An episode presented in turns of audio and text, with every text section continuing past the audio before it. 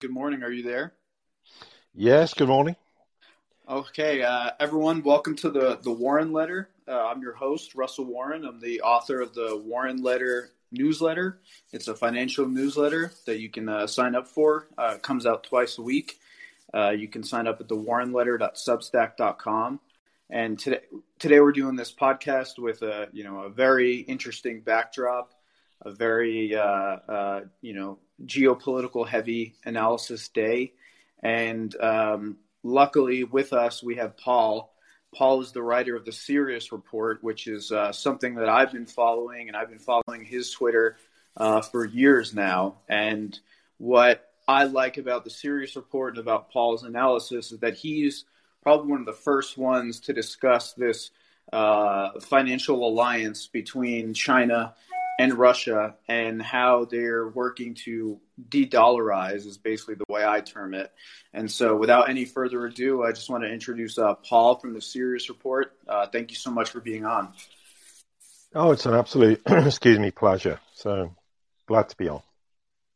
Okay, now Paul, can you just give us a little bit of a background of yourself, how you started the Sirius Report, what your what how you got into this?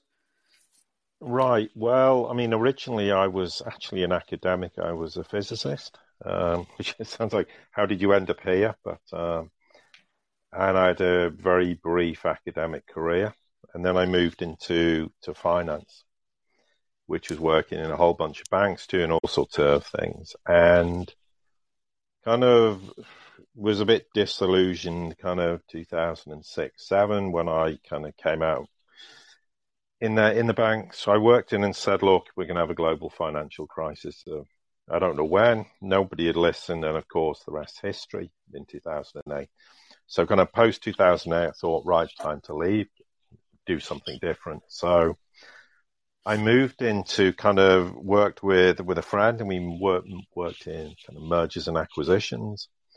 A lot of it actually was ironically in the gold and silver space, but not exclusively and and then kind of just carried on doing that. Then I had, without boring people, there was a whole sort of lot of issues with my family, with health issues and subsequently bereavements. And I went, well, I can't dedicate myself to doing that as a job because if I can't do something properly, I don't want to do it because it's not fair to to the people I work with or to the people I work for. So, kind of 2016 came up with the idea okay, I've got all this um, financial experience and geopolitical experience and understanding over a long period of time. So I thought, well, okay, maybe I can add something to to what is actually going on. So the original plan was to put it out for free. We couldn't monetize it because we kept being demonetized. So eventually it became a subscription based service, which we've done for effectively five and a half years.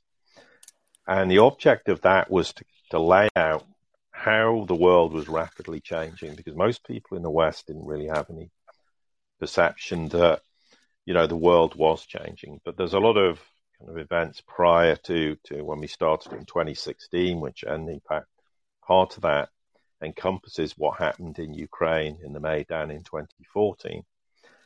And the idea was okay, we want to present a picture to the world of what's really happening geopolitically, in terms of the financial system, economics, and not just obviously focusing on the West, but what I called the multipolar world, which effectively was this alternative that was actually born out of discussions that the Chinese and the Russians had in the late 90s and early 2000s with friends of mine who I've called the architects of what I is the real reset, not all this World Economic Forum nonsense, which for me is has no basis in reality.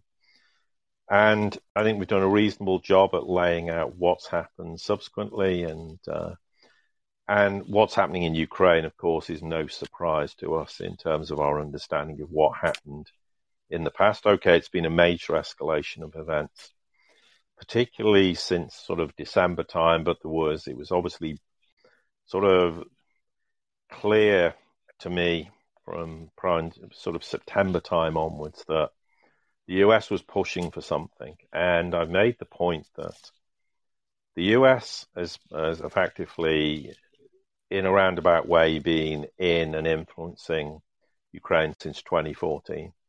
So why was it suddenly a big problem for the US in terms of trying to convince their allies that there was an imminent Russian invasion? Bearing in mind we've had the Western media reporting on and off since 2016 of 100,000 Russian troops on the border massing waiting for an invasion. So initially, ironically, the Ukrainians, uh, Zelensky didn't even believe them.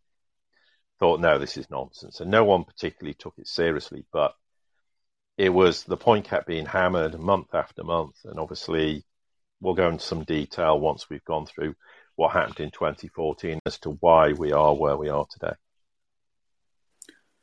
Yeah, no, and it's uh, it is interesting that you've been uh, you know tweeting about this and writing about this for a long time before it was on anyone's radar. Um, I kind of picked it up probably the end of October, beginning of November, and I said, "Hey, th- this looks like a volatile situation." Um, but you know that's very late to the game, so let's let's bring it back to 2014. Can you just kind of provide a, a, a backdrop of of how how this started in 2014 and then kind of how we got to where we are today, which is it looks like um, a full scale invasion. It seems early to say whether or not Russia is going to try to uh, hold uh, the territory they seized, but let's let's start with 2014 and basically the beginning of how this latest uh, situation, you know, took off. Yeah, effectively, what the issue was is the US and and NATO and, and certain allies have long since coveted the idea that you know, we can absorb Ukraine into NATO and also by extension into the European Union. I mean, this is, shouldn't be any surprise, particularly given, of course, how uh, the, we've had various phases of, of more and more na- uh, nations joining NATO and then kind of pushing further and further east, like the Baltic states, etc., Poland. The problem was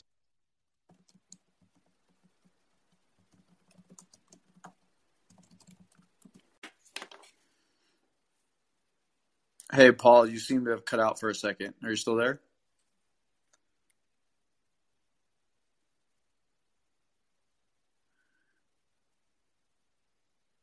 Hey, Paul. Can you hear me okay? Yep, you just cut out for a second. Go ahead, please. Oh, okay. It might be because my screen um, locks or something. okay, I'll keep an eye on that, make sure um, that I'm aware that that doesn't keep happening. Okay, so I'm not sure what I cut out, but if we go back to sort of the period around 2013, 2014, Yanukovych, who was the uh, Ukrainian president, had made it very clear that he wanted to effectively rotate east. He wasn't interested in joining the European Union. He wasn't interested in Ukraine ever having any aspirations to be part of NATO, and in fact wanted to almost form alliances with Russia. So, from the United States' perspective, that was completely unacceptable. And, and therefore, you know, I'm sorry whether people disagree or not. It's a, it's a statement of fact that the US engineered the Maidan to remove Yanukovych and effectively put some sort of US puppet government in place who would therefore be amenable to having uh, Ukraine eventually join NATO and join the European Union. Okay, it's it hasn't happened as yet, and there's a whole bunch of internal problems. I mean, to put to say Ukraine's a failed state would be an understatement. It's a complete economic failure, financial failure. The corruption there is off scale, and there's all manner of disgusting things that go on there that we will avoid discussing because I don't know the sensibilities of people listening. But let's put it this way it is not a nice country to live in. And I'm not saying it wasn't happening prior to this, but there's a lot of concerns in the European Union about whether, you know, apart from its economic and financial position, whether they'd want it part of the European Union. But setting that aside, obviously we had the Maidan. And then subsequently, uh, unfortunately, in the West, doesn't tend to discuss this. There are very strong far right influences inside uh, Ukraine. And the perspective was that when the Maidan happened in the Donbass region, which is very strongly Russian, Russian speaking, that they were very concerned that when Yanukovych was removed, the risk was that, that, that you know that then they would be subject to suppression and all manner of things because they're Russian and Russian speaking. So therefore, we had this long, protracted war effectively down the contact line in, between in Donbass, meaning Lugansk and Donetsk. And there was very serious uh, sort of uh, conflicts in 2014, 15.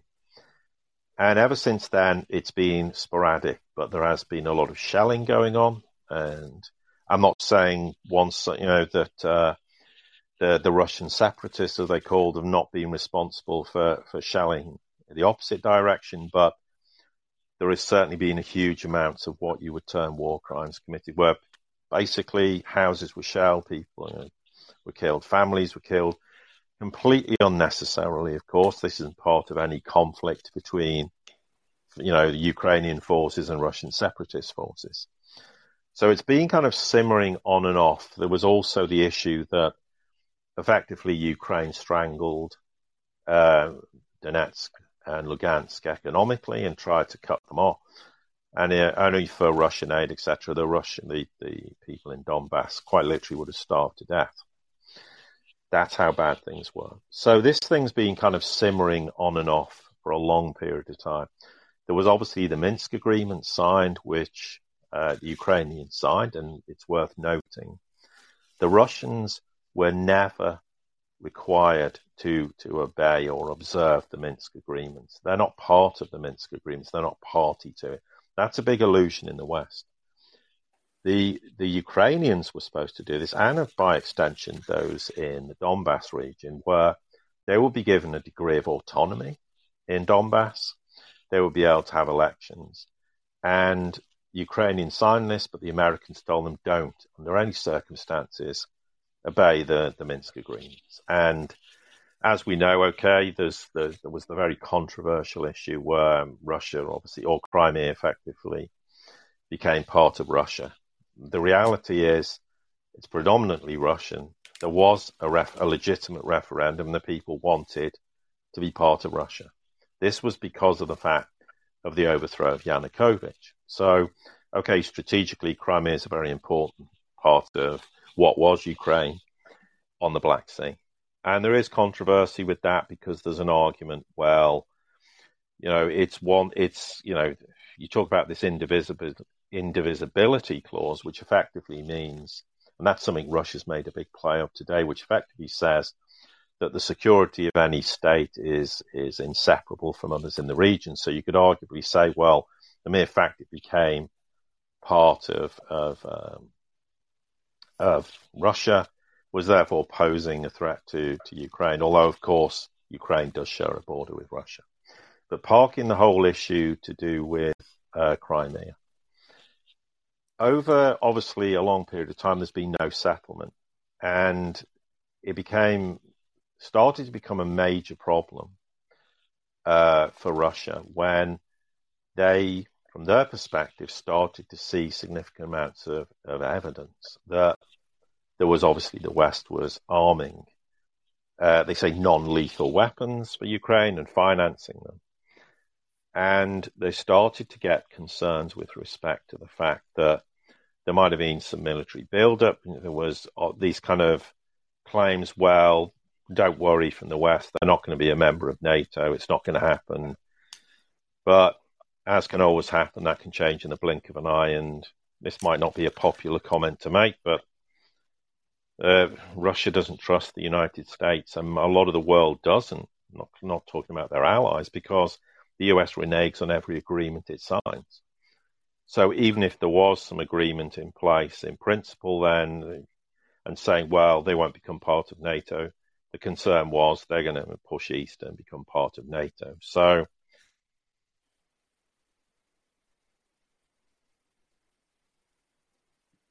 Paul, it looks like you uh, you cut out again. I don't know if your phone uh, locked up.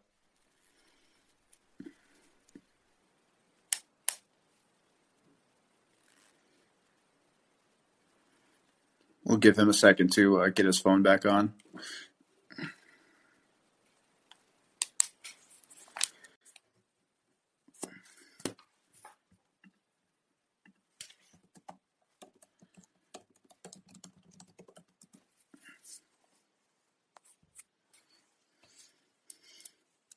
All right. While we're waiting for Paul to get back on, I just wanted to uh, give kind of the most up to date on the situation here.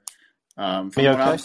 oh, there you are, Paul. Yeah, yeah. I don't know what happened. I I got cut off. Anyway, so so the issue is obviously sort of the back end of last year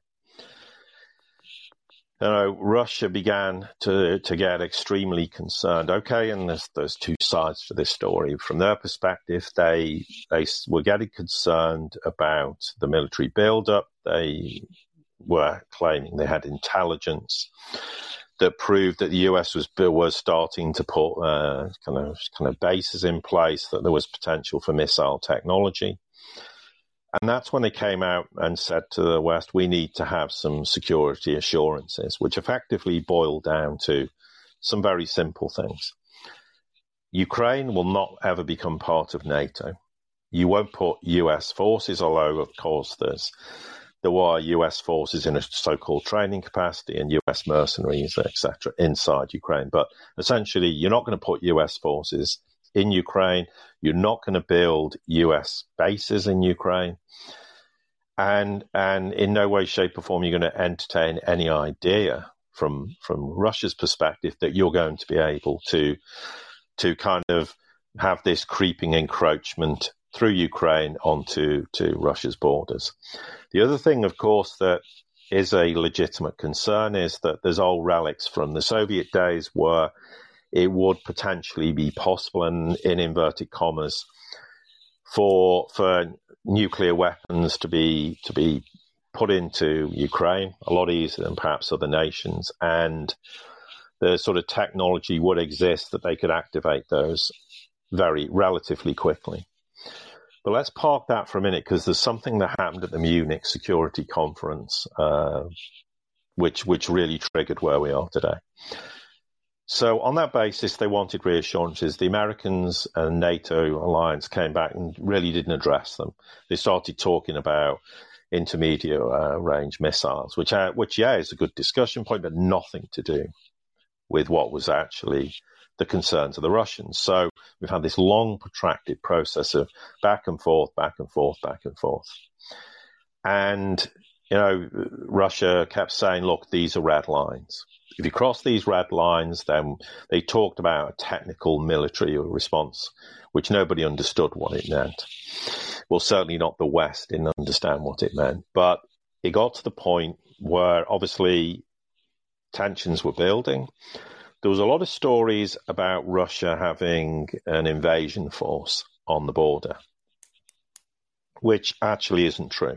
Yes, they had a lot of military personnel dotted around, but they were doing regular exercises. Yes, they may have been 50 kilometers from the border or 100 kilometers from the border, but there wasn't an invasion force. And I made the point that Russia wouldn't invade unless red lines were crossed. Now, at this point, you're not going to expect to see a red line crossed where suddenly uh, NATO's going to say, well, Ukraine's joined. Or, uh, or they're going to start putting bases in there or missile technology, etc. That wasn't the issue. What was also the issue is in sort of the time when all these tensions were, were being raised, there was more and more hardware and Ukrainian personnel moving to the contact line between the Russian separatists and obviously the Ukrainian forces in Donbass. And Russia always made the point look, if you have a major assault again on Donbass, then if you attack Russians, which they regard themselves as Russians predominantly, then that's a red line. If you and it became increasingly obvious that that there was some provocation coming from the Ukrainian side, and we started to suddenly see this escalation in in provocation and shelling going on at a level we'd not seen for quite a few years.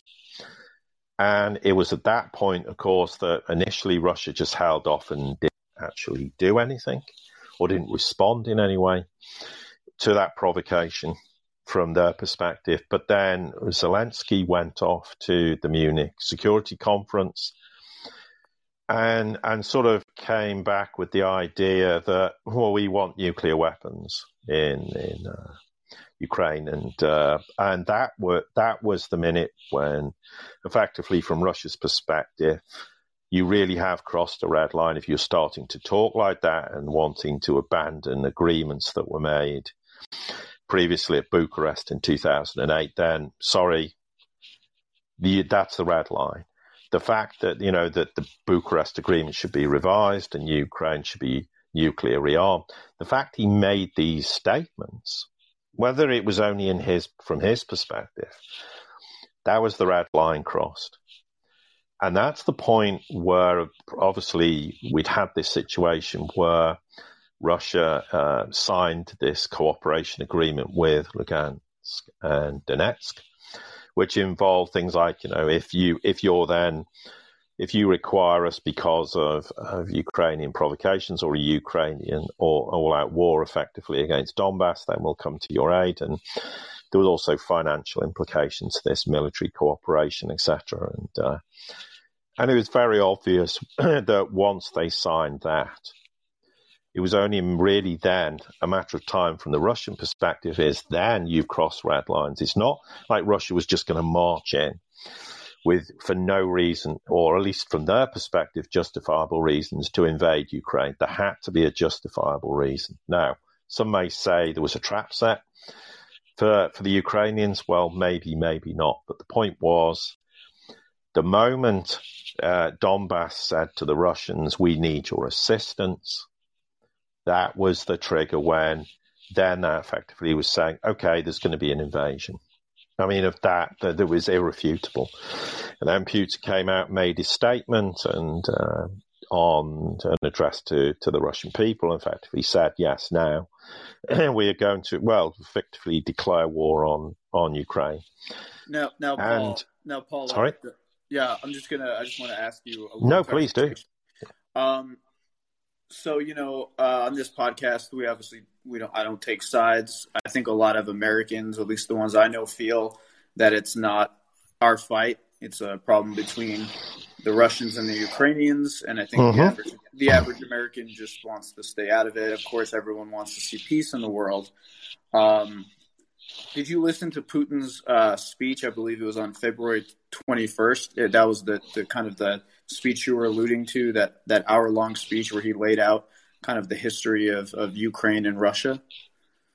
Yes, I mean, he was extremely critical of the formation of the Soviet Union and the fact of all the mistakes that were made, you know, during the Soviet era, what, and, and, you know, that is absolutely true. There were huge historical mistakes made. Also, he makes reference to the fact, of course, of the, the collapse of the, the Soviet Union and how, you know, Russia, as it became, gave, you know, back all like, you know, we had reunification of Germany and all the, you know, the, the Baltic republics and Ukraine, etc., were all given back as independent nations. And, and we're not going to go through the whole history of that. But yes, well, he, he, sorry, go on. Yes, what I wanted to ask you was so, and I think you kind of alluded to it. There, so do you think there was some legitimacy to some of the points that uh, Putin was making uh, on, in that speech? Yes, there is. I mean, but obviously we have to put this in context. A lot of these decisions were made, look, you know, when the Soviet Union came into existence in, well, effectively a hundred years ago. Uh, but yeah, there's there's no doubt that that as the nation state it is now, Ukraine is a is a real mess because you know, I mean, I'm I don't I'm no historian, so I'm not going to go back through going back through hundreds of years what happened with Ukraine, but but it's clearly got enormous problems. And I made the point nearly three years ago that at that point it's inevitable Ukraine will be broken up. Well, and Donbass is one obvious um, issue. I think the that Western Ukraine could form another separate country, for example. There's just all these kind of ideological problems that exist inside the nation. So yes, there's legitimacy to what he's saying, and in fact, he's been very deeply critical, Putin, of the role the Soviet Union, or as he put it, the Bolsheviks were in terms of the the, the issues of where part of the lands were given given up, which were Russia, which they should never have done, and etc. etc. So yeah, it was fundamentally a major problem in history, and that's quite a bold statement to actually for for a Russian leader to to be that critical and savage about um, the the role that was played in history. But he also, of course, did make the point that, you know, in, in a sort of post Soviet Union world and when Russia just became Russia, how it cooperated and worked in terms of giving, you know, all the nations back and, uh, and then settling all the old Soviet debt, which was about $100 billion by, and they paid all that off in 2017 and then how Ukraine was supposed to cooperate and help by giving some of the assets back. And this was an agreement signed well in '94, and they never um, reneged on it. And so there was historical problems going back with regards to Ukraine. And there's no doubt, not just even in the last eight years, that Ukraine was always kind of play the the West off against the East, going to the West. Well, if you don't give us this, then you know we might just rotate east and and, and play ball solely with Russia. So it's it's a very complicated situation to have arrived where we are today. But but yes, there's no doubt Putin was making some very strong points about the historical context because it was important from his perspective to lay out the history of why a lot of the problems that happen today are caused in history.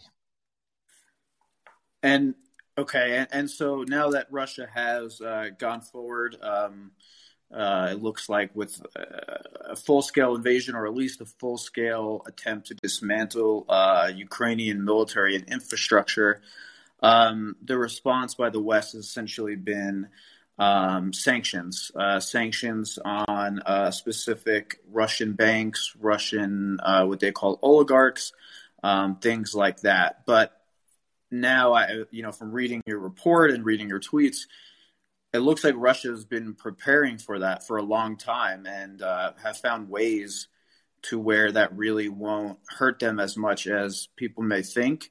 Um, I believe the exact quote from Putin was, "quote Russia doesn't give a shit about sanctions." Can you discuss that?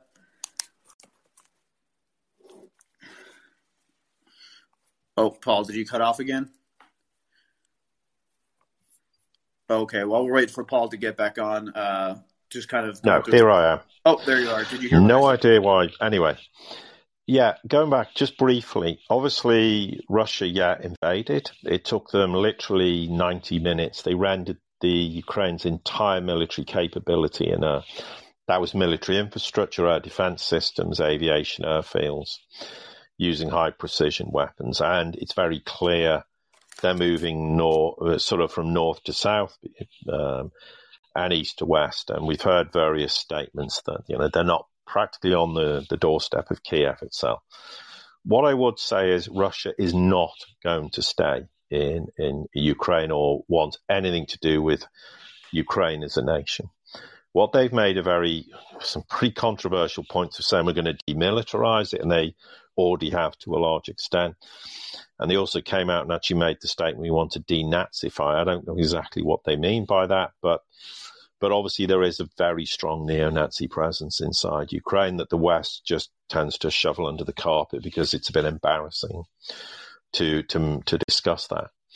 So coming on to the point of okay, how long Russia's there, what their objectives are in totality is not clear, but they most certainly aren't going to stay there. They don't want to be saddled with Ukraine as a nation. They're making a point to the West, and the number of points they're trying to make is look, and I've made this point, and people in the West don't believe it, or most people, that Russia's militarily vastly superior to the West and the United States. What Russia's done is it sent a signal to the to the NATO nations who are now extremely nervous. Look, we can paralyze a whole nation's military capability in an hour and a half. Ukraine's not a small country in size. There's a lot of other NATO nations significantly smaller in geographical size. So they're making a point. We can do this. We can do it very clinically. We can do it very efficiently then we can start to move the military in and we can cover vast swathes of land. I mean, there is, and I have had it confirmed to me, there's a lot of desertions coming from the Ukrainians because they don't want to fight Russia. And, and Paul, and Paul, for the, on that point, I wanted to bring that up. Is I I am really surprised, and I think a lot of people were really surprised how easily Russia was able to invade. I mean, I was hearing uh, reports that this would be the bloodiest battle. Russia would be bogged down. I mean, it looks like to me I mean, this is very preliminary, right? This could change. We don't know how Ukraine's going to fight their insurgency, but I mean, it looks to me like one, a lot of the Ukrainian soldiers, you know, essentially gave up, um, and two, it looks like just they just got so overwhelmed that Russia was able to move in. I mean, Ukraine is, you know, m- much more populated than Iraq, had a better army than Iraq had when the U.S. invaded, and it looks like Russia is about to take the country within probably the next 24 hours. I was absolutely shocked by that. Yeah, can can you hear me okay? Yeah, we can hear you. Yeah. Yeah, sorry. Yeah, well, I'm not remotely surprised this because Russia's military capability in all spheres is far stronger than the West would have anyone believe. And the other thing is, there's a lot of Ukrainians that are not anti-Russian and they don't want to fight with Russia. There's there's a lot of kindred spirit between the two nations, and and therefore it's not surprising. A lot of them just surrendered or said, "Look, we don't want to fight," and just you know they've deserted the contact line. They've, I mean, there's there's footage of them landing at airports or military installations, and the Ukrainian army have just dropped their weapons and said, "We're not interested. We don't want to fight." And and, and, now, Paul, and, and now, Paul, let's uh, let's talk about sanctions because you're the yes. one, the one, you were the person who um, I follow on this. Uh, how will how much will the sanctions hurt, and what has Putin done in terms of gold reserves, uh, foreign currency reserves to kind of make sure that those sanctions aren't really effective? Well, first point we have to go back is to 2014 when the West put in a whole bunch of sanctions. The whole purpose from the United States' perspective was to economically cripple Russia in 2014 and, and, and effectively trying to bog them down in a war in Ukraine that they thought would be like their Vietnam, which of course that's not going to be. So Russia's had eight years of dealing with this. And it's no coincidence that the moment that happened, what happened in a matter of months later was the power of Siberia One you know, so-called Holy Grail energy deal signed between the Russians and the Chinese uh, for, for obviously for LNG, all paid in non-dollar terms. I hasten to add, and that was the catalyst for Russia to go. Well, if you're going to squeeze us out the dollar system and sanction us with our European colleagues, as they call them, then we're going to look for alternatives. We're not. We're going to de-dollarize, and if we can't trade with our European partners, we'll go and get import substitution. We'll go and trade with other countries in the world and sell them, you know, our you know commodities, etc. And that's what they did, and also in non-dollar terms as much as possible. They've dumped all their treasuries. I mean, officially they have 3.9 billion dollars of treasuries, which you and I know is nothing. They, yes, they've also, whenever they did get dollars, they just dumped them straight away into euros, gold, buying assets, whatever it was. But they were in, they've been on this de-dollarization path for a long time. They sell energy to Europe in euros. I mean, if you if you go and look at um, uh, Gazprom, they only quote their contracts in rubles or euros. They don't they don't quote it in dollars. Rosneft, all in euros. So they've been going through this process for a long time. The other point worth making is and this shocks a lot of people. Russia has enormous gold reserves, like China does. Russia's had huge gold reserves when the czars were in, were obviously the, the monarchy r- ruling Russia.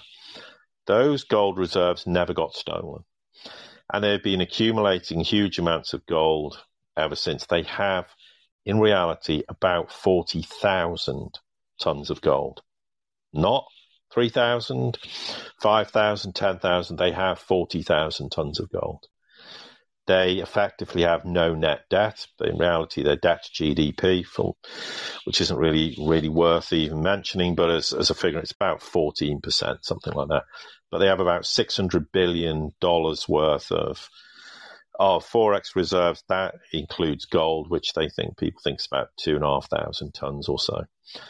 But obviously no dollars. They have euros, a lot of uh, yuan.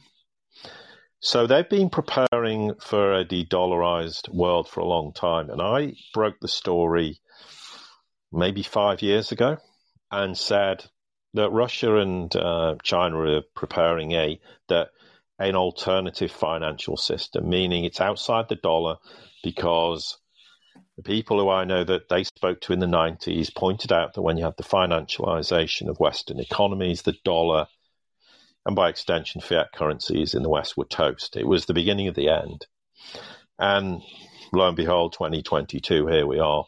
They are, it is the end, or the, or certainly not the beginning of the end, but a long way accelerating through that process where fiat currencies are just being printed into oblivion and debased. So they're already in their situation where they've created a financial system. It's been fully tested five years ago, which I tweeted way back then.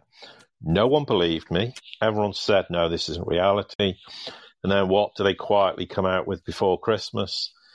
We're working on an alternative financial system. No, they're not working on it. It's already tested. When the Chinese or the Russians tell you they're working on something, it means it's already developed. So, and then of course I had people going, oh, hang on, you did mention this years ago. But so this is not a new creation. There's also the digital yuan and the digital ruble, which can be utilized in international trade. It's not to replace the existing yuan or the existing ruble. It basically means one digital ruble equals one what you might call conventional ruble or existing ruble, and the same with the yuan. It and can be Paul, used in.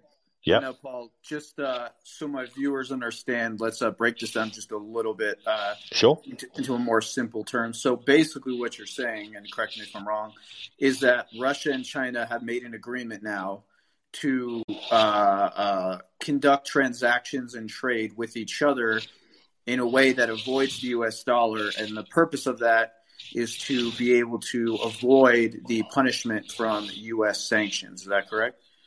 Yes, absolutely. I mean, and they've been able to do this for a long time. They also have the Mir payment system in Russia and the CIPS in in China.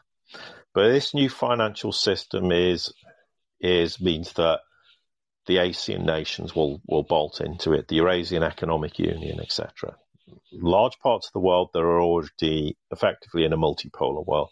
They're trading also increasingly in non-dollar terms. And, you know, we've seen just without going into too much detail, just in recent weeks, how Brazil uh, and, and, Argentina have signed up to, to some major agreements with the Russians and the Chinese. This is this acceleration of a post kind of unipolar world, which is dying on its feet, and the birth or the ongoing process of the development of a multipolar world. And so, yeah, they are insulated against this. Now, okay, the issue is where we are today. Now, thus far, all the sanctions they're proposing are just meaningless. I mean, the US has come out claiming we're going to sanction banks that are they're already sanctioned. We're going to sanction anyone from from dealing in Russian debt. Well, they do already. So it was all kind of just vacuous nonsense. It's just kabuki theatre politics. It's trying to convince everyone they're being tough. The issue is that, and the fear is that Western nations might do some very harebrained things. Like, for example, cutting Russia off from SWIFT or and, deciding. And Paul, and Paul yep. so for my uh, listeners who don't know, can you just very quickly describe what SWIFT is and why that would be such a big deal? Well, obviously, traditionally, as we know, in the kind of unipolar world, the world was trading everything in dollar terms. So all transactions go through SWIFT as a payment system. And, and that's how the US was able to sanction nations in the sense that, you know, if they if they want to sanction you because in dollar terms, then they've done it with countless nations for all manner of reasons. Iran's one obvious example. They've done it for decades. So if you avoid the SWIFT payment system, then of course you can evade Russian, uh, US sanctions and you can carry on trading relatively normal. Okay, it's not straightforward. But if you were to take the option of saying, and we'll give an example of this, that because some Western leaders don't seem to comprehend the gravity that if you cut Russia off from SWIFT, for example, quite legitimately, they could then say to Europe, well, we can't, we're not going to trans, you know, transport the, the, the LNG to Europe because you can't pay us anymore. You can't settle your contracts. We're not going to give you the gas for free on the promise that you'll pay us when when we get hooked back into SWIFT. So the risk to Europe is no energy. They would just cut off completely. They can't replace that energy, even though the US likes to think we can just cut off the Russian energy supply. And, and, and somehow we can magically produce the, the same amount of LNG if we go to Qatar or somewhere else in the world. It's simply not possible. If you they get cut off, the consequences are going to be catastrophic for Europe. You're going to have massive energy inflation. There's going to be no energy. There's going to be energy blackouts, energy shortages, and you and effectively you're going to plunge Europe into into relative darkness and economically, financially, it would collapse pretty quickly. And that's not an exaggeration. That's just a statement of reality. Notwithstanding all the other issues of all the commodities that are essential that Russia sells to the rest of the world, like fertilizer. I mean, if you cut them off, Russia would just go, well, you're not having any fertilizer anymore. You, or palladium or aluminium or the whole raft of, um, of commodities that Russia sells to the Western world. They could just cut them all off and say you're not having them because you can't pay us. So that would have serious effect, catastrophic effects because we've already got enormous energy uh, price inflation, partly due to the fact of this crazy.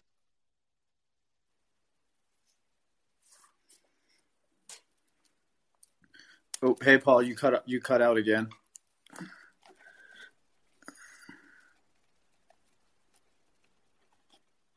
Hi, can you hear me? Okay. Yeah, yeah. The last thing that uh, that we heard was you were saying there's uh, severe energy price inflation, um, partly because.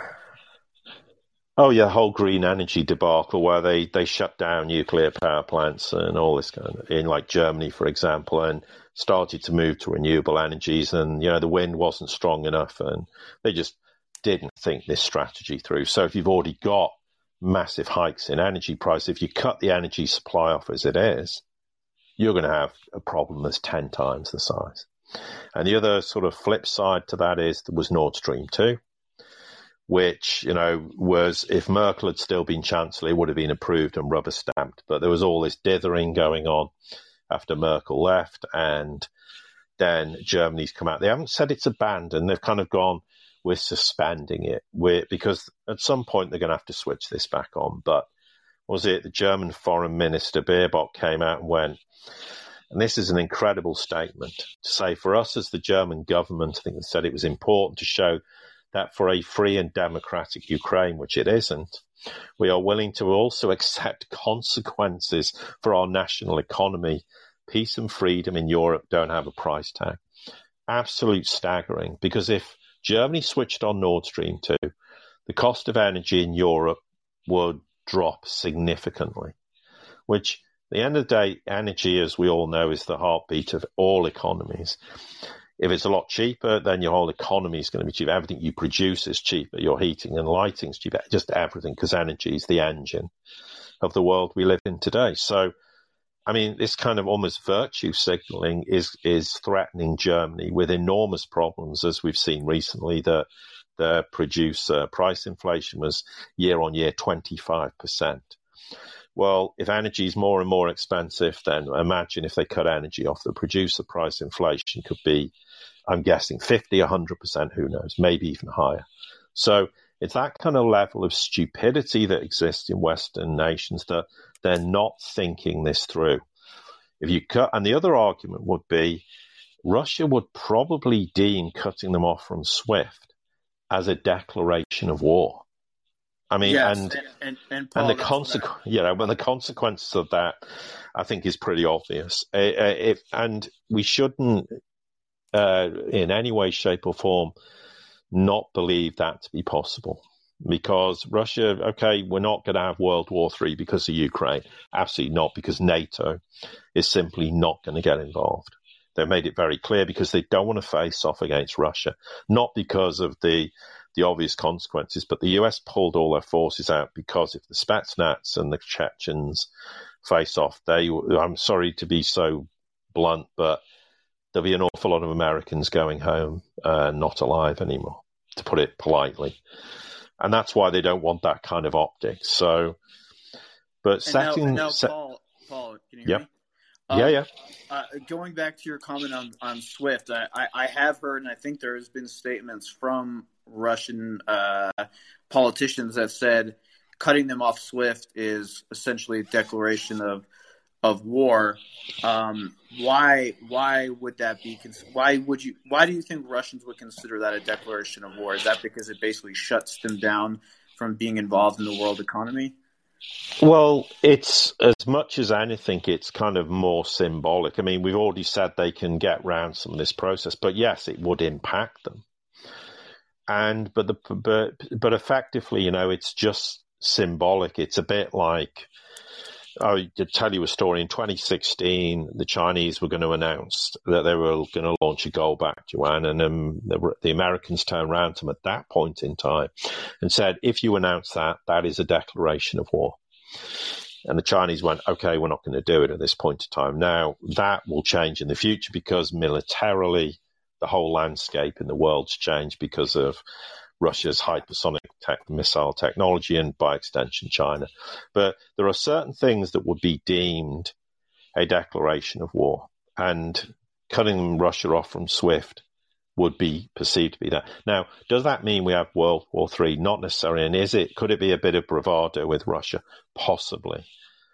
The one thing Russia could do is for, for an extended period of time, it could a get round the problem. It wouldn't sink the Russian economy, and the question is, what's going to sink first, Russia or Europe, or the the nations? Because if you start to cut out all the commodity that Russia exports to the world, because you're saying you're cutting them off, and okay, they can de-dollarize, and they probably will. Then what about all the, the wheat exports, the corn exports? Uh, what about well, all uh, the raw materials we've said, palladium, aluminium, oil, gas? It's going to have a very, very serious effect globally as well.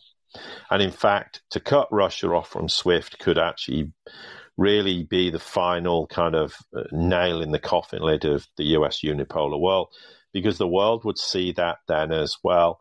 Whatever the situation is and the problem that exists between uh, the the Russians and, in this case, Ukraine, or by extension, NATO, then already the world's kind of already de-dollarizing because it's sick of US putting sanctions and regime change and color revolutions, etc., to anyone who doesn't kind of uh, literally worship at the altar of the dollar. That's because the dollar is a matter of national security.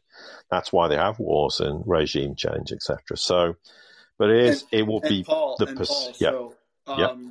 so essentially what you're saying is if cutting off Russia from SWIFT would be like the US or NATO shooting itself in the foot because that would basically push or accelerate the de-dollarization of the uh, of the of the world and that would uh, essentially stop the US from being able to use the US dollar as uh, basically a weapon as the um, reserve currency. Yeah, and the other point worth making is, as I said, you know, the Maidan happened in early 2014. The reason the US is is panicking and embarking on these kind of absolutely ludicrous geopolitical maneuvers, whether it's Taiwan and China, or in this case Ukraine and Russia, is because the US, as an empire, is failing. The Western financial system's been creaking for a long time we all know Western economies are basically just gigantic uh, debt bubbles, which has been the problem even pre 2008, but particularly since 2008 with all cheap credit, etc. And we, we're not going to discuss the financial aspect, but the West is in serious trouble. And the and this is a classic thing where the US is is going, well, okay, we are in serious trouble. And it's not let's start a war because that'll deflect away from the problem. What it is is the the major threat to the US now, or the perception is Russia and China because it's the multipolar world. They're de-dollarizing, they're building an alliances all over the world, and they're challenging the unipolar world or what's left of it. But the perception is, well, if we can get Russia into this bind, then we could economically destroy it. We might get rid of Putin in the process. We might get a change of attitude in Russia that will move away from the multipolar world and, and reorientate itself to some degree with Russia. And then, of course, the other side to, to this is then by extension, that will probably have an impact on China. And China would then feel, well, we, we can't do this on our own. As it, so it might change the perception. And in the short term, it might also, because there's a lot of de dollarization going on in the world that the West doesn't want to admit to, that it might make people move back into the dollar. You know, if, I mean, look at me, you know, people start buying treasuries. They may see the dollar potentially as a safe haven and it pulls people back into the dollar sphere.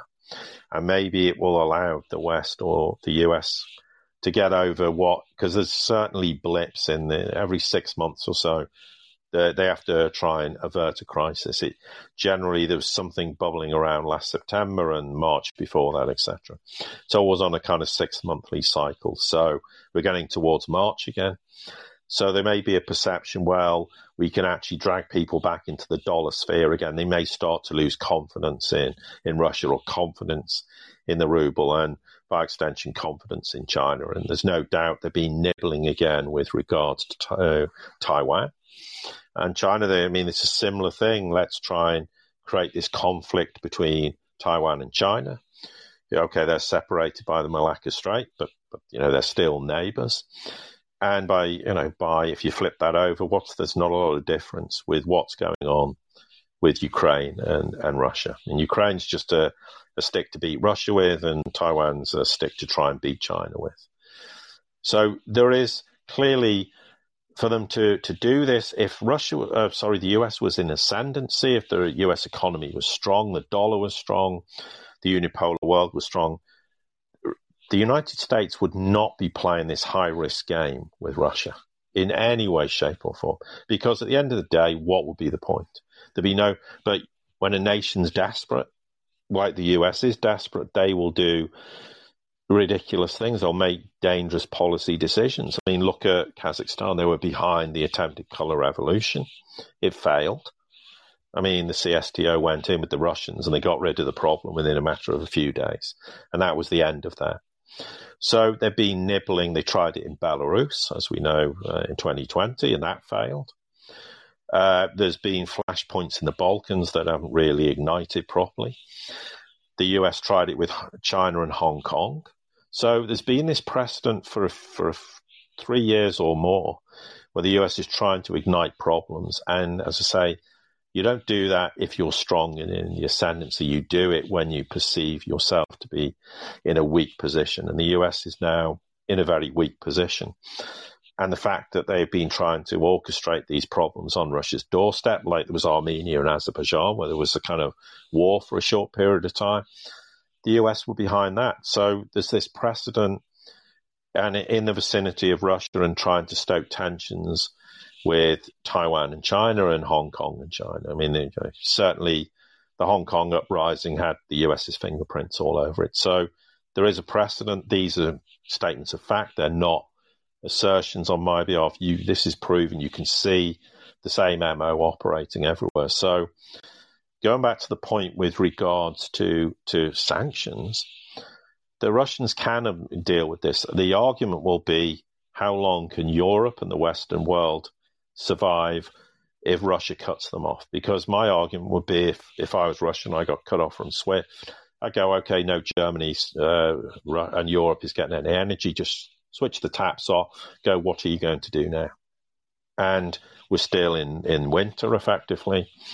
And of course, how does industry operate without any energy? They'd be in serious trouble. They've got enough economic problems since uh, since the pandemic with all high inflation and all these kind of illusionary economic growth that, that the West tries to keep projecting and convincing itself there isn't enormous economic financial problems. So they're going to sink before Russia. Russia is energy secure, it's food secure, it has enormous internal resources.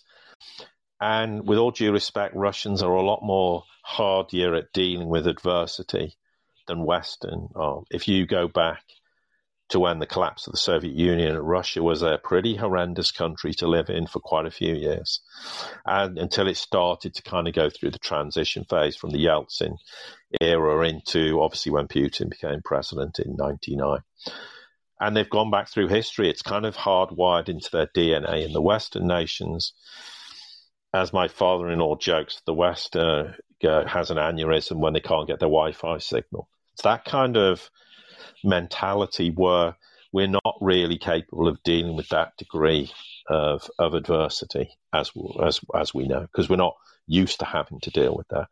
So I think the argument is if they go too hard on sanctions, it will backfire on the West. And whereas in 2014 there was an attempt to take down Russia, and you know, it failed uh, for all the reasons we've discussed. In 2022, putting sanctions on Russia and the world's a very different place. The blowback is significantly greater than the effect it would have on Russia. And that's something the West doesn't understand. But then there's all the politicians who have to kind of keep shouting and sounding like we're being tough on Russia, even if privately we don't mean it. But if they have serious about having sanctions and impose serious sanctions, they risk the security of, of the West because there is that option that they may be deemed to be a declaration of war. The other side to it is they're going to create their own economic financial problems because just as a simple thing, if the price of oil keeps going up, if oil hits 130, 140, you know, dollars a barrel, you're going to start blowing up derivatives markets and there's a chain event cascading effect that then you could you could cause enormous ripples and notwithstanding what it would do to the economy with with oil at that price anyway. And Russia will still find routes to sell oil. It will I mean it's like Iran. Iran effectively is sanctioned from the rest of the world but Iran sells enormous amounts of oil on the black market millions of barrels a day and, and, and is able to do it. So I don't doubt Russia will certainly find a market for oil. And here's the problem. How long is it before someone blinks in the West and goes, we're actually, we can't do this. We, we're going to have to reach an agreement. We're going to have to get rid of the sanctions. We're going to have to allow them a back into SWIFT or just not this idea. We can sever, you know, uh, energy ties with them, switch it back on. By that point, Russia might go, no, we're not switching it back on you've defaulted, you you've reneged on your contract, and we've found alternative um, sources to, to sell our energy to. And the West shouldn't Paul, be under any illusion that that's possible.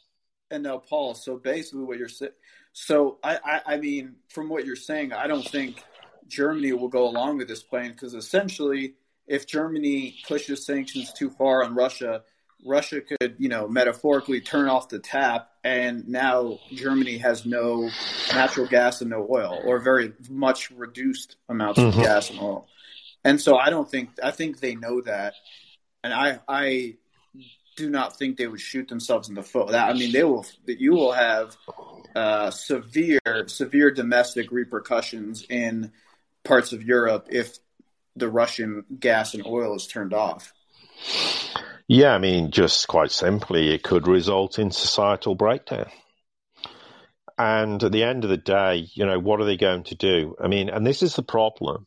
Yeah, you can rightly, okay, there's been huge provocation from, from the US and NATO side, which is seen, you know, they're not trying to mm, mm, wash their hands and go, oh, it's got nothing to do with this. This is Russian aggression. And to the Western eyes, they can sell that and probably quite legitimately to most people. Here's the problem. If they then go and implement sanctions, then that's an aggressive move towards Russia. And if the consequences of those sanctions are the, you know, like we said, energy gets cut off or whatever the repercussions are, and then the economy starts collapsing, they're gonna, they can't really sell that, you know, to, to the German people or the French, the, the, the Dutch, the Italians or whoever you know, they because the argument will then be that was an aggressive move, and Russia's responded, and Russia's already come out and kind of said, well, we're going to impose our own sanctions, and they'll be asymmetric, but they will harm the United States. Now, when Russia talks like that, most people in the West go, oh, that's a load of nonsense. You, I think we should not be too dismissive when Russia says this, that, that they will have some plans up their sleeve because they, it's very clear whether they were intending to invade, uh, two months, six months ago, they certainly have all the intelligence on Ukraine. They knew where all the military instru- installations were and infrastructure, etc. So they'll have had a lot of plans in place for all manner of scenarios. They will certainly have thought of the implications of sanctions by the United States and, by extension, Europe and whoever else wants to join in in the sanctions. They will have thought about this long and hard and have some contingencies in place. My fear in the West is we just lack the caliber in terms of government governments where I mean, they just come out with really, really embarrassing statements. And we had the issue of the UK Foreign Secretary Liz Truss going, and and okay, Lavrov shouldn't have done this, but he kind of set her a trap and talked about uh, Voronezh and Rostov, the oblasts, and saying, you know, about about you know freeing those up from Ukrainian control. And of course, they're part of Russia. And she said that'll never happen. And then he had to point out to her they're actually oblasts in Russia. So they were playing games. Now, you should never have a situation where that happens because it reflects very badly on Western nations. And I made the statement about Baerbock and talking about basically, oh, well, let's take a hit for the team, meaning, you know, if Ukraine suffers, so will we. These are not statements that should be made. So the West is looking is lacking credibility, and it's and they're not just there's just a whole bunch of of ministers and uh, foreign ministers and prime ministers and presidents who've come out with very very I feel infantile statements that shows that the West doesn't really have a grasp of the gravity of this. Now, and, and the now, argument Paul, is, Paul, yep. would you would you agree with the statement that this that this day, that this week, that this time period is a historical turning point in the world. Um, the, probably the beginning of the shift from uh, what people call a unipolar world, which is the U.S. basically being a hegemon, to a multipolar world where Russia, China, and the U.S. all share power in their own spheres. I mean, is this this historical moment? Yeah, well, I tweeted that today was effectively the end of NATO. I mean, NATO's now just the naked emperor. I mean, because the the argument is, you know, the Baltic republics are looking at this going, well, they just walked into Ukraine. The US moved everyone, all Russian personnel and military and, and diplomatic staff out of Ukraine. And fact, we were not facing off against Russia. So the argument is, and they won't do this, but Russia might just then go, well, you know, or they may, the Baltic states, because they're very paranoid about Russia anyway, you know, what happens if Russia just moves into Latvia or something? Oh, what, is the the US going to do anything? And the truth of the matter is, the US will do nothing. Yeah, they'd scream about it, threaten to to sanction Russia into oblivion, but and even though they're a NATO nation, because the US simply will not want to face off with the the Russians because it's a credibility issue because Unfortunately, Russia would wipe the floor with the Americans if there was a conventional war. And because they simply have technology that is light years ahead. And people don't agree with me, but why is the world buying S 400s?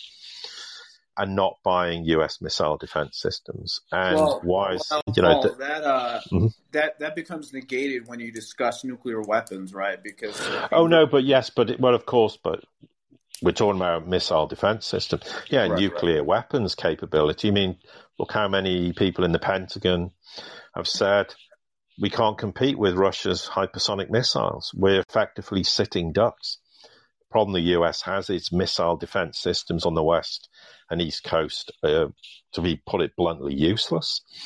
And if any missile attack was launched from via the South Pole, the US has no defense whatsoever. They can, to some degree, manage it from the North Pole, but nothing via the South Pole.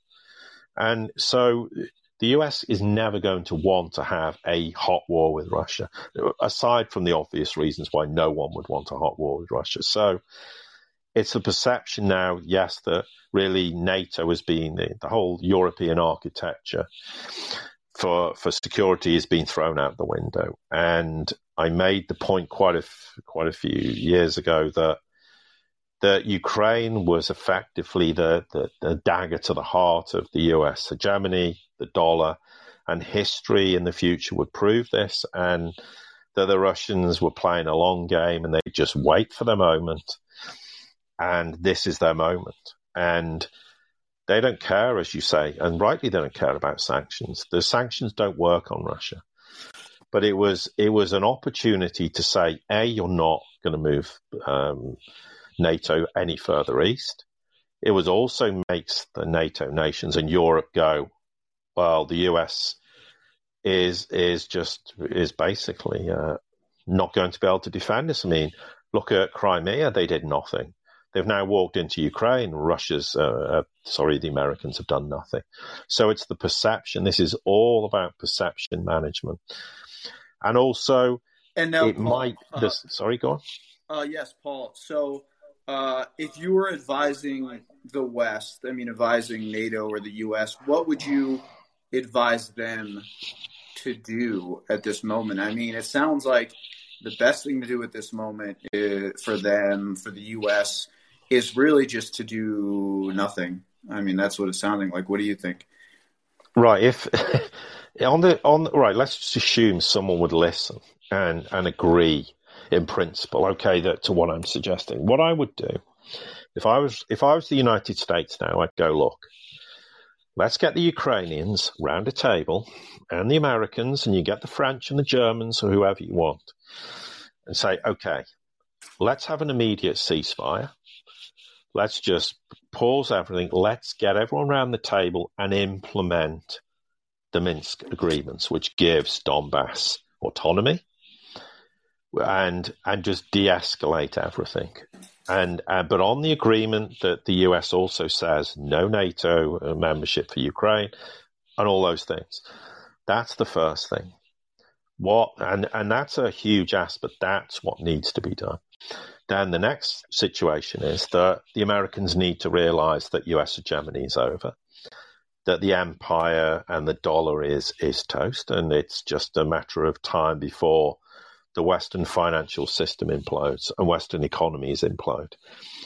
So what they need to do is have a kind of not Bretton Woods, but a kind of Bretton Woods style kind of summit that says, okay, what are we going to do? How can we collectively, i.e., and just not just China, Russia, and, and the United States, but and not just but just a collective approach. But let's just focus on the US initially and say, okay, the US needs massive internal restructuring. It needs to have a manufacturing base. It needs to be in a situation where it can attract inward investment again. How, what? How do we do that? Because at the moment, the US can't do this.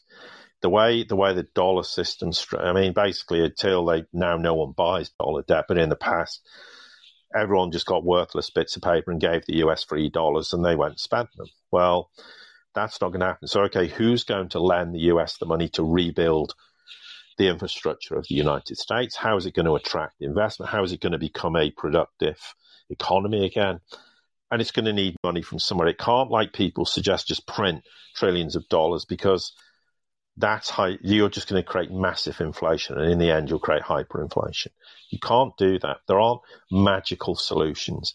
But the US needs to find a way that it can restructure its economy, sort out the myriad of massive internal problems, and it to become a trusted partner in the world.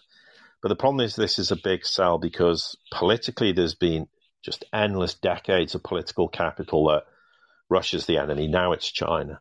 To try and switch that is political suicide. The other problem is convincing people in nations. Now, there was an interesting thing where a lot of Americans rightly said, this isn't our problem.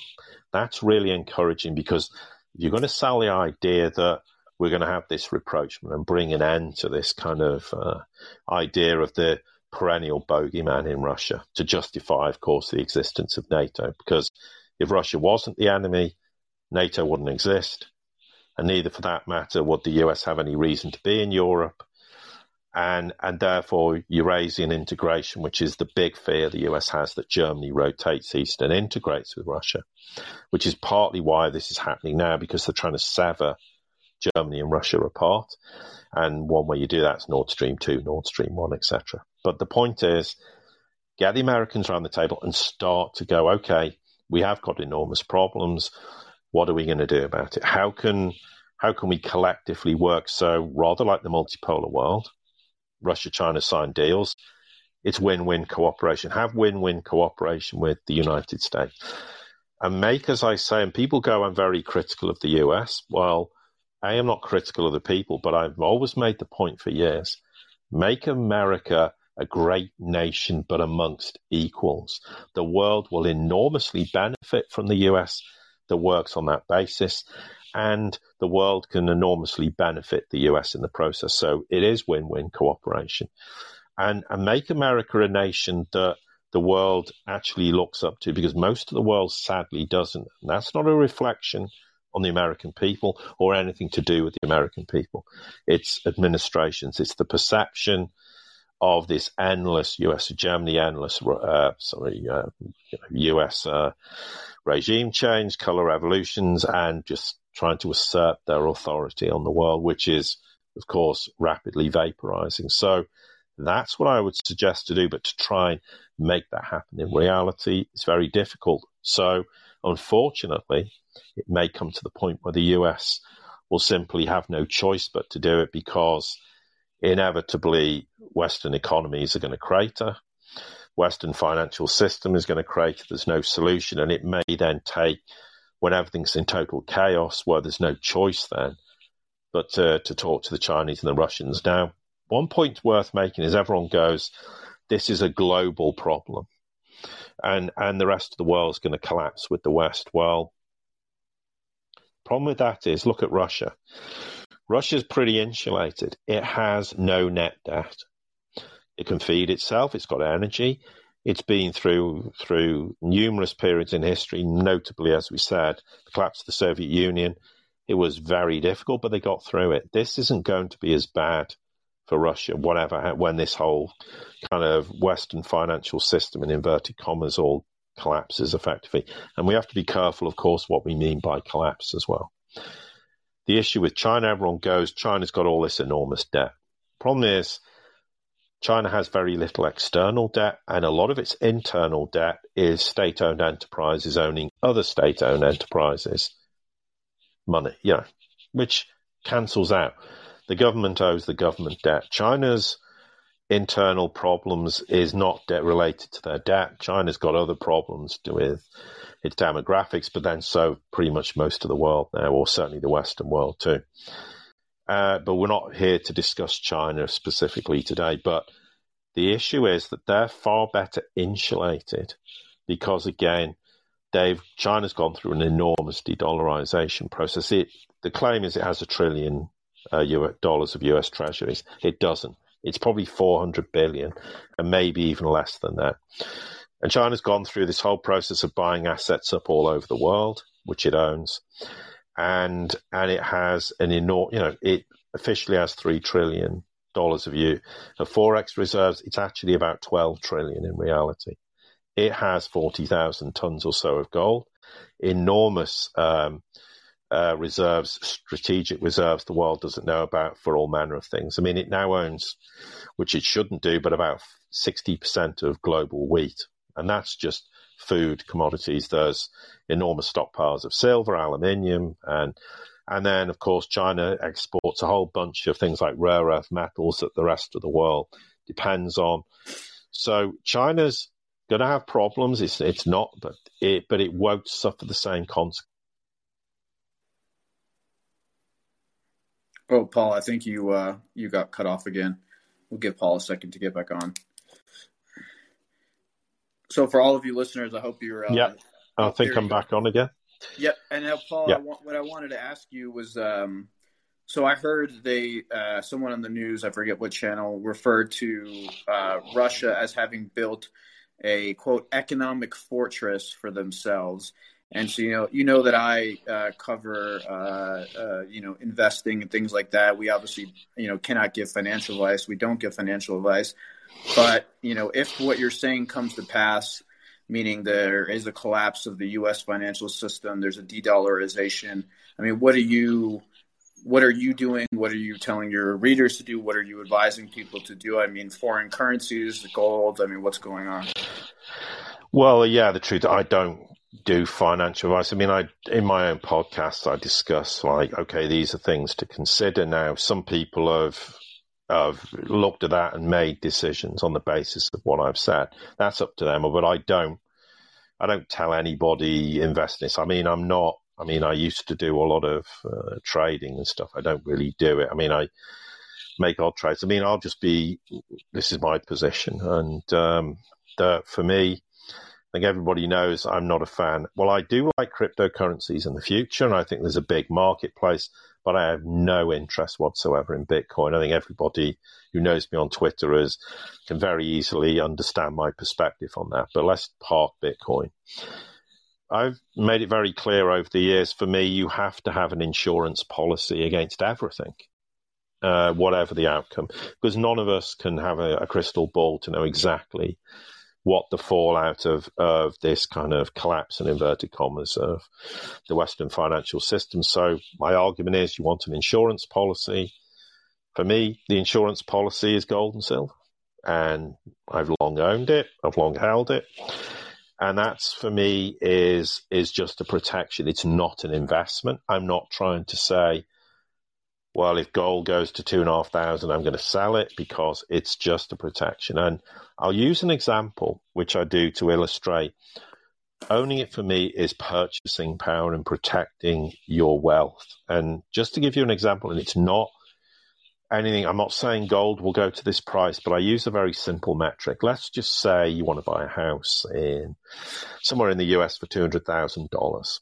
And let's say gold, just to keep the math simple, was $2,000 an ounce. So currently it would cost you 100 ounces of gold to buy the house.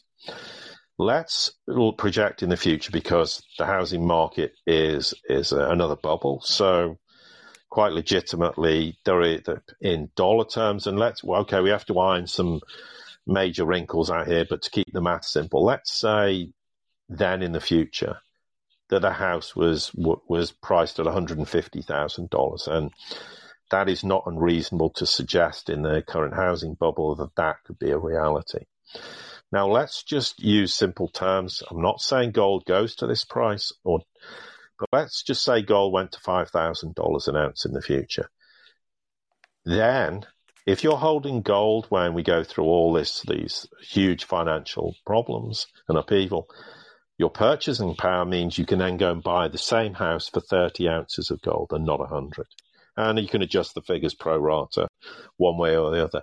That's why, for me, it's a protection of wealth and also your purchasing power. I'm not going to hold them forever and a day. There'll come a point, not now, but in the future, where I would then go and buy assets again. Because the purchasing power will, will mean that I'll be able to buy assets in relative terms cheaper.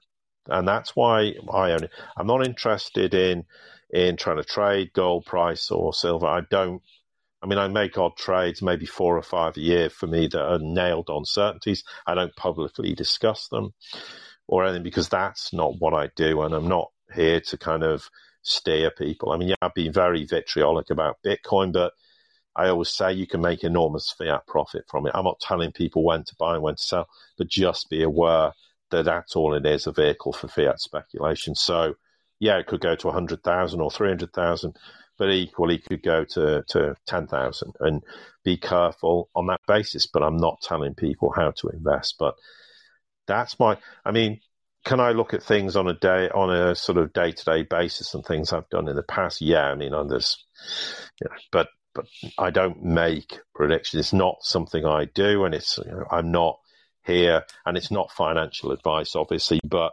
I don't get into that because I, you know, I find that if I do that, then things don't work out. Then I kind of, and people do take my advice, then I kind of feel uh, a sense of responsibility. So I've made my position clear with regards to gold and silver. I've been correct for nine years because I never go, well, now gold's hit this price, it's off to the moon, or silver hits this price and it's off to the moon. I've always said the way you'll get proper price discovery in gold and silver is when the West is effectively drained of physical metal. And that doesn't mean there's no physical metal. It just means at some point the paper markets are not going well. They won't be able to deliver because there might be a Ukraine moment or something else in the future where there's enormous hike and people want physical delivery and they can't, you know, manage physical delivery. You get a force majeure moment that breaks the paper market. So it's always for me an issue of there comes a point when there's undoubtedly there are paper markets. I mean, it's not physical. And the paper market, which is the illusionary market, gives way to the physical market. Then we get proper price discovery. And at some point, that will happen. But I don't make predictions as to when that happens. I keep looking for things and observing things. But at some point, we will get true price discovery. I've had people asking me, well, why is gold, why is gold and silver price suppressed? And you know, I know people disagree. I'm sorry. I think it's irrefutable. We see price suppression. And the, the fundamental reason is it's a matter of confidence in the dollar. We go back to the point that dollar's a matter of national security. So they'll have wars, etc., to defend the dollar. Well, if you imagine gold being currently what 1930 or whatever it is, because it's gone down a bit from earlier on at the moment, there'll be some interest because of what's going on with Ukraine that people might want to buy physical metal. But if we say, for argument's sake, had true price discovery and gold was currently two and a half thousand dollars an ounce, you would have massive institutional interest. They are not interested so much as buying it at 18, 1900, they'll buy at 2500 you'd be a stampede out of fiat into into uh, gold because the perception is there isn't confidence in the dollar anymore because the price is what it is, and that is the thing that they don't want to allow to happen because it's all about perception. It doesn't matter whether the dollar's printed into oblivion. In reality, it's a matter of confidence. It's all a confidence game. As soon as the confidence ebbs out the dollar, then you've got enormous problems. So by artificially suppressing the price, it gives the impression, well, actually, the dollar's okay. Yeah, okay, we've had all this dollar printing, and people don't think it's creating any inflation. Well, here we are today. There's your, the proof. The reason it didn't prior to 2020 is because they kept the inflation in the bubbles. They kept it in the housing market, in in equities, in bonds. They they basically ring fenced the um, this inflationary bubble inside Wall Street banks, etc., the financial system. Once they started printing money because of the pandemic, it then went into the real world. That's why, and once it's in the real world, they can't control it, and that's why we've now got inflationary problems. Not entirely, okay, there's a bit more to it than that, but in very broad terms, that's why we now have inflationary problems. And now, so, and now Paul, and now Paul, um, uh, just this just came across my screen here. Mm-hmm. Uh, basically, what we were talking about. So it says, uh, so Dmitry Kuleba, he's the uh, foreign affairs minister for Ukraine. He said, "This is his tweet. It's his exact quote. He said, "I will not be diplomatic on this. Everyone who now doubts whether Russia should be banned from SWIFT." has to understand that the blood of innocent Ukrainian men, women, and children are on their hands. And then in all caps, it says, ban Russia from SWIFT now. So yeah, I mean, like they're pushing that, and that's scary. Yeah, but well, I wouldn't worry about what minister says in in Ukraine because that's not going to influence anything. I mean, you know, we're in a situation where there's a war. I mean, Ukraine will do anything to try and you know convince anyone that they, you know action should be taken against uh, against Russia. What he needs to start to to also understand is that if they did that and Russia cuts off the gas supply, what are they, they're not going to have any gas, and they're not going to get transit fees. Their economy is already basically a basket case. So that's just that that kind of moment of we need to do something to try and deflect uh, problems onto as much as possible onto Russia. And okay, there's some justification in Western eyes for doing that. So let's make these bombastic comments, but in reality, does it mean anything? No. I mean, at the moment, if you're in the Ukrainian government, you're in blind panic mode. I mean, who knows what's actually going through their minds, whether they think Russia's going to be an occupying force forever. What is their political position? Because, I mean, there's an argument, given everything that's happening, how can the Ukrainian government survive this? And it's going to be very difficult um, that, for them to do that. So, yeah, there's all manner of things. I've I've heard it for longer than I care to remember, with all sorts of high octane comments from government ministers. The reality is, well, at least you would hope that some sensible heads inside Europe and the US would go, okay, let's assess the impact of cutting them off from SWIFT. The only way I would say the US would do this is if literally the Western financial system, and they seem to keep behaving this way, is on are literally on a knife edge now. And that might be the only reason they would try and do this. Otherwise, I don't think they would obviously have to look at this situation and go, hang on, the ramifications of this, you know, some of the things we've just discussed. But yeah, I wouldn't, I don't worry too much about what Ukrainian ministers say. I mean, one minute Zelensky was going, let's get Russia around the table and um, and try and resolve this. Next breath, well, they're trying to tell the Americans to come in. Next breath, we need nuclear weapons. You know, he's is, just all over the place because he's in constant kind of fear mode, and that's understandable. I mean, if you look at him, he he was original, and it's no, he was a comedian originally. He became president. I mean, it's a very unlikely kind of route into politics, and and I think at times he's way out of his depth. That's not a criticism. It's just if I went into politics now, I'd be way out of my depth as any of us would who've not really been part of that process. So I, I, I don't pay too much attention. I, I, I look for actions rather than words, and because every five minutes someone's got something to say. I mean, you know, they'll come out with strong words out of NATO or European nations, but that's politics. If you don't say that, then people will be on them going, but you're not condemning Russia. It's interesting, ironically, the nations who haven't condemned Russia of which there are many, but two in principle, the, the, the West, for some weird reason, particularly with China. I don't know why they thought China would uh, criticize Russia because China and Russia are joined at the hip. There's all these illusions that it's a marriage of convenience. It's not, or the idea that there's the that they've got these border disputes in the Far East. I mean, in 2004 they signed an agreement. It was all resolved, but the West, for some reason, doesn't seem to either recall that happened or just conveniently decides it never happened. Russia and China have an unbreakable bond, an unbreakable relationship. There is nothing that will sever the relationship between those two nations.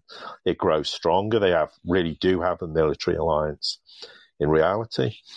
And the West can conjure up all kind of ideas. They're just it's just wishful thinking that those two nations are somehow it's a marriage of convenience. So China not criticizing them is one thing.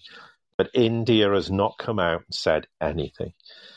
And bear in mind, India has a very strong relationship with Russia for decades.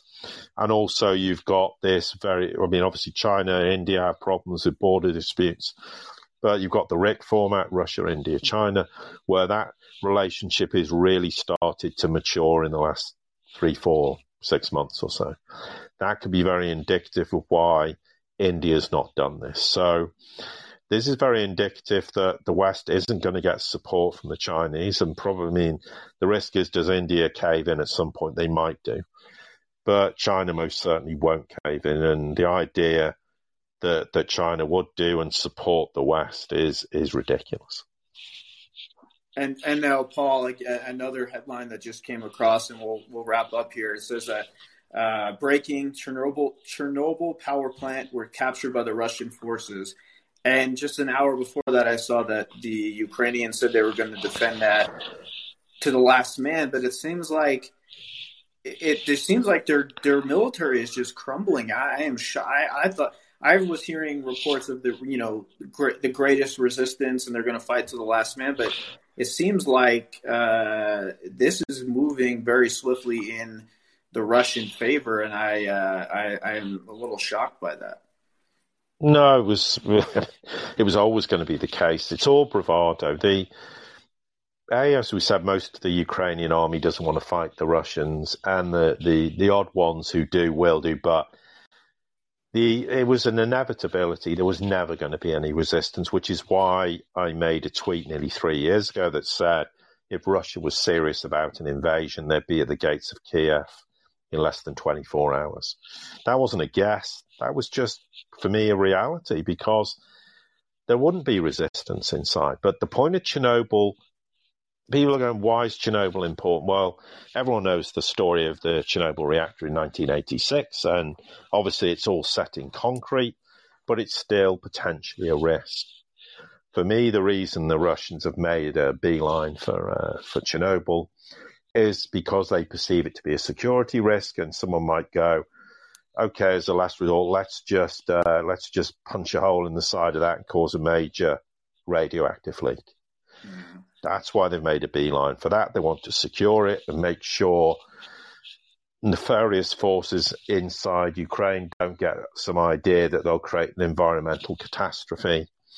And also, of course, try and blame it on the Russians in the process, or maybe not blame it on the Russians, but that's why they've made a, a strategic point of heading to Chernobyl.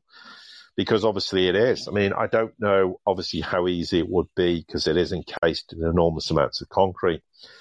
But I'm and and obviously protective measures, but I'm not sure whether that could easily be breached, and therefore, you know, if it was potentially a problem, it's a very good idea that somebody secures it and makes sure that nefarious elements don't decide to to try and create a huge environmental disaster and all the consequences of that through a leak from Chernobyl. So that's the rationale. But yeah, the the Ukrainian army was never going to stand up to, to the Russians in in any way, shape, or form. I mean, you know, this for whatever again people's perception is in the West, the Spetsnaz uh, are an extremely ruthless fighting force.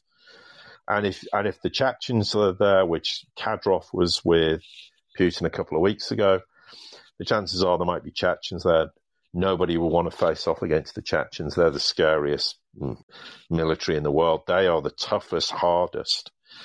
And to be brutally honest, if um, if you're in the Ukrainian army and you've got the Spetsnaz and the Chechens coming towards you, you don't want to be in the way of them.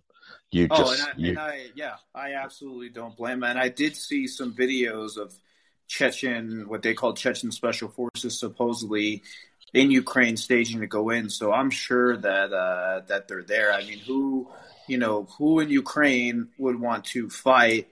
Uh, you know, the Russian army who has been, you know, living in, in, in Siberia, tra- you know, their whole life. And I mean, just ex- anyone who knows Russians just know they're extremely tough and hardy people. I mean, it's, uh, it's, it's, it's, yeah, I, I, I, I don't blame the Ukrainians at this point, especially because, you know, a lot of them have familial ties and their cousins and brothers, and why would they want to fight?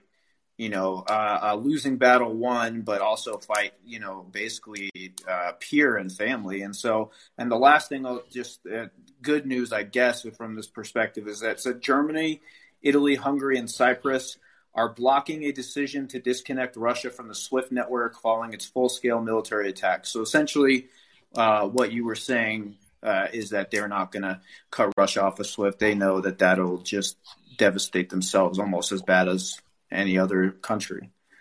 Yeah, it's just it's ludicrous. I mean, it's like getting a gun and shooting yourself in the head, the arm, the torso, and the leg, and going, "Ow, that hurts." I mean, or worse, you know, you just don't do it. So, I mean, the, the, in in essence, the problem is again, it's political capital everyone, a lot of people in Western nations are baying for blood. They want Russia cut off from everything, cut them off from SWIFT, just do everything, just dismantle their economy, which, but in reality, trying to do that is a very different thing. But when you've in- invested this enormous political capital, politicians are frightened that they look weak in the eyes of their people.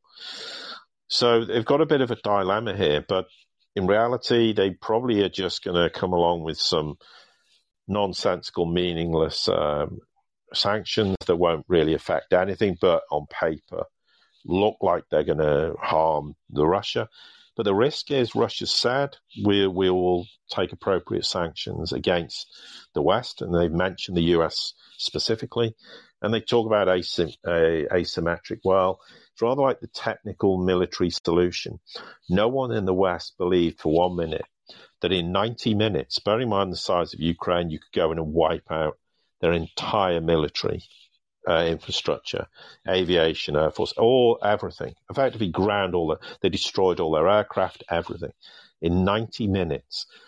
The West doesn't work. That's a kind of technical military response. It's very clean. I mean, not defending war, just in case it's an abomination. I never like to see a single gun fired in the world, but we're just talking in a military context of how the West perceives this. So the West should be very worried when the Russians come out and go asymmetric response.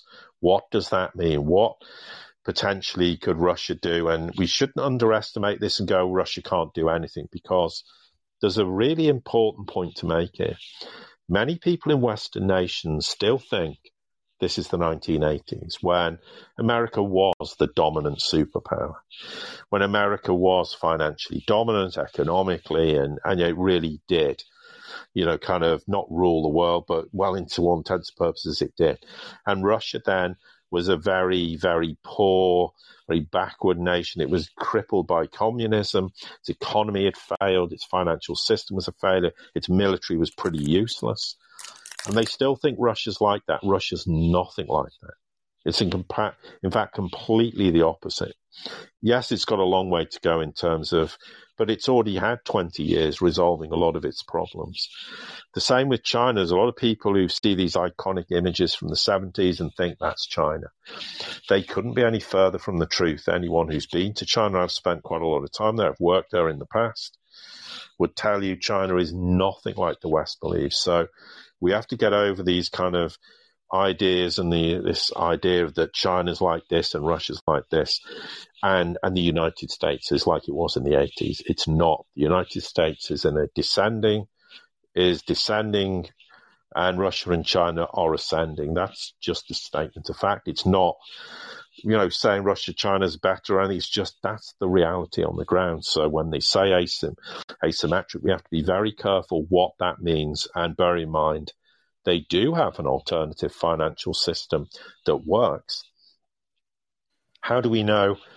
And there is certainly anecdotal evidence to suggest that there's other parts of the world, like the ASEAN nations, who can hook into this. The Eurasian Economic Union could hook into it. A whole bunch of the world could just leave SWIFT, leave the dollar, and go, "We're abandoning it. We're not. We're not utilizing it anymore. Goodbye." That would have devastating consequences. I mean, the dollar would just collapse in a heap in the, in the blink of an eye. Now, that's an extreme example. Is it reality? We don't know. But therefore, we, we shouldn't be dismissive of what the capabilities are of China and Russia in response to what's going on. And, and therefore, hopefully, in the Western world, they're not blase and think they can't do anything. I think what Russia's done today in Ukraine has been a massive wake up call for NATO nations, for Western nations, and Western people. I think it's been a very sobering experience. But for me, it was like, well, this was always going to happen. And Russia does have that capability. But I spent years telling people, and everyone went, no, that's impossible. They can't have that capability. Well, we've seen today what that capability is. And we now need to start taking Russia a lot more seriously as a consequence of this and not being, you know, so dismissive that they are some backward nation who are still communist because Russia is not communist in any way, shape, or form. And now, Paul, um, you know, uh, just kind of yeah, just wrapping up here. You know, I, I, I appreciate so much you coming on the podcast, providing providing your perspective. I I, I agree. I think it is a uh, sobering moment. I think it's one that uh, I think when I say this is a changing the trajectory of the world, the history of the world, that that's not an understatement. I think this has ramifications way beyond just what's going on on the ground in Ukraine, and uh, those ramifications will be experienced, um, you know, here over the next few months, and hopefully cooler heads prevail. Hopefully, uh, uh like you said, the Ukrainians and the Russians can sit at a table and figure out some sort of uh, agreement and. Um, you know the U.S. doesn't do anything that creates an incentive for Russia to go, uh, you know, the hardest they can asymmetrically because they have capabilities to hack our financial systems, our, our uh, electronic grids. I mean, all kinds of really scary stuff. So hopefully cooler heads prevail. But if anyone wants to reach out to you, Paul, how do they how do they reach out to you? Uh, what's talk about your your website and your Twitter and all that. Well, obviously the, the Twitter feeds at the siriusreport.com. Um, we're pretty active on that. We could be a lot. We are going to be more active. The website's kind of gone off a bit because we in we used to put a lot of articles, but it's just the time because we do obviously our subscription podcast, which is the equivalent of five podcasts a week. Is about twenty minutes each, so you get 140 minutes a week. That's five every week, less bit of downtime around sort of the end of the year, Christmas into New Year and we, it's very concentrated uh, what we do in each of them in terms of economics, finance, geopolitics, and just putting all the pieces of the puzzle of what's unfolding in the world. And we kind of reached an interesting point where we've talked about things for years and it's all pulling together. And now people are going, okay, now I can make sense of, of this jigsaw. So it's very cheap, and we made it very cheap because we want to make it accessible. The fact it's cheap isn't because it's not high quality. It's only four dollars seventy five a month compared to most of our peers. That's extremely cheap. We've never put the price up, but we believe that it should be accessible. We think it's great value for money, and and people can subscribe for a year, which is even a bit cheaper. You get a month free, and We've been cataloging things for, for, since 2016 on this format, and I think we have a very good track record of understanding what's going on in in reality. We don't have a Western perspective on things per se. I mean, unfortunately, I find I end up criticizing the West, but then there's not a lot in the West that we can be very positive about. I'm hoping in the future that will change. So it's really just cataloging the, the demise of the unipolar world and the rise of the multipolar world. And obviously, we'd be very pleased if people would subscribe. Um, we've actually had people who've subscribed from day one.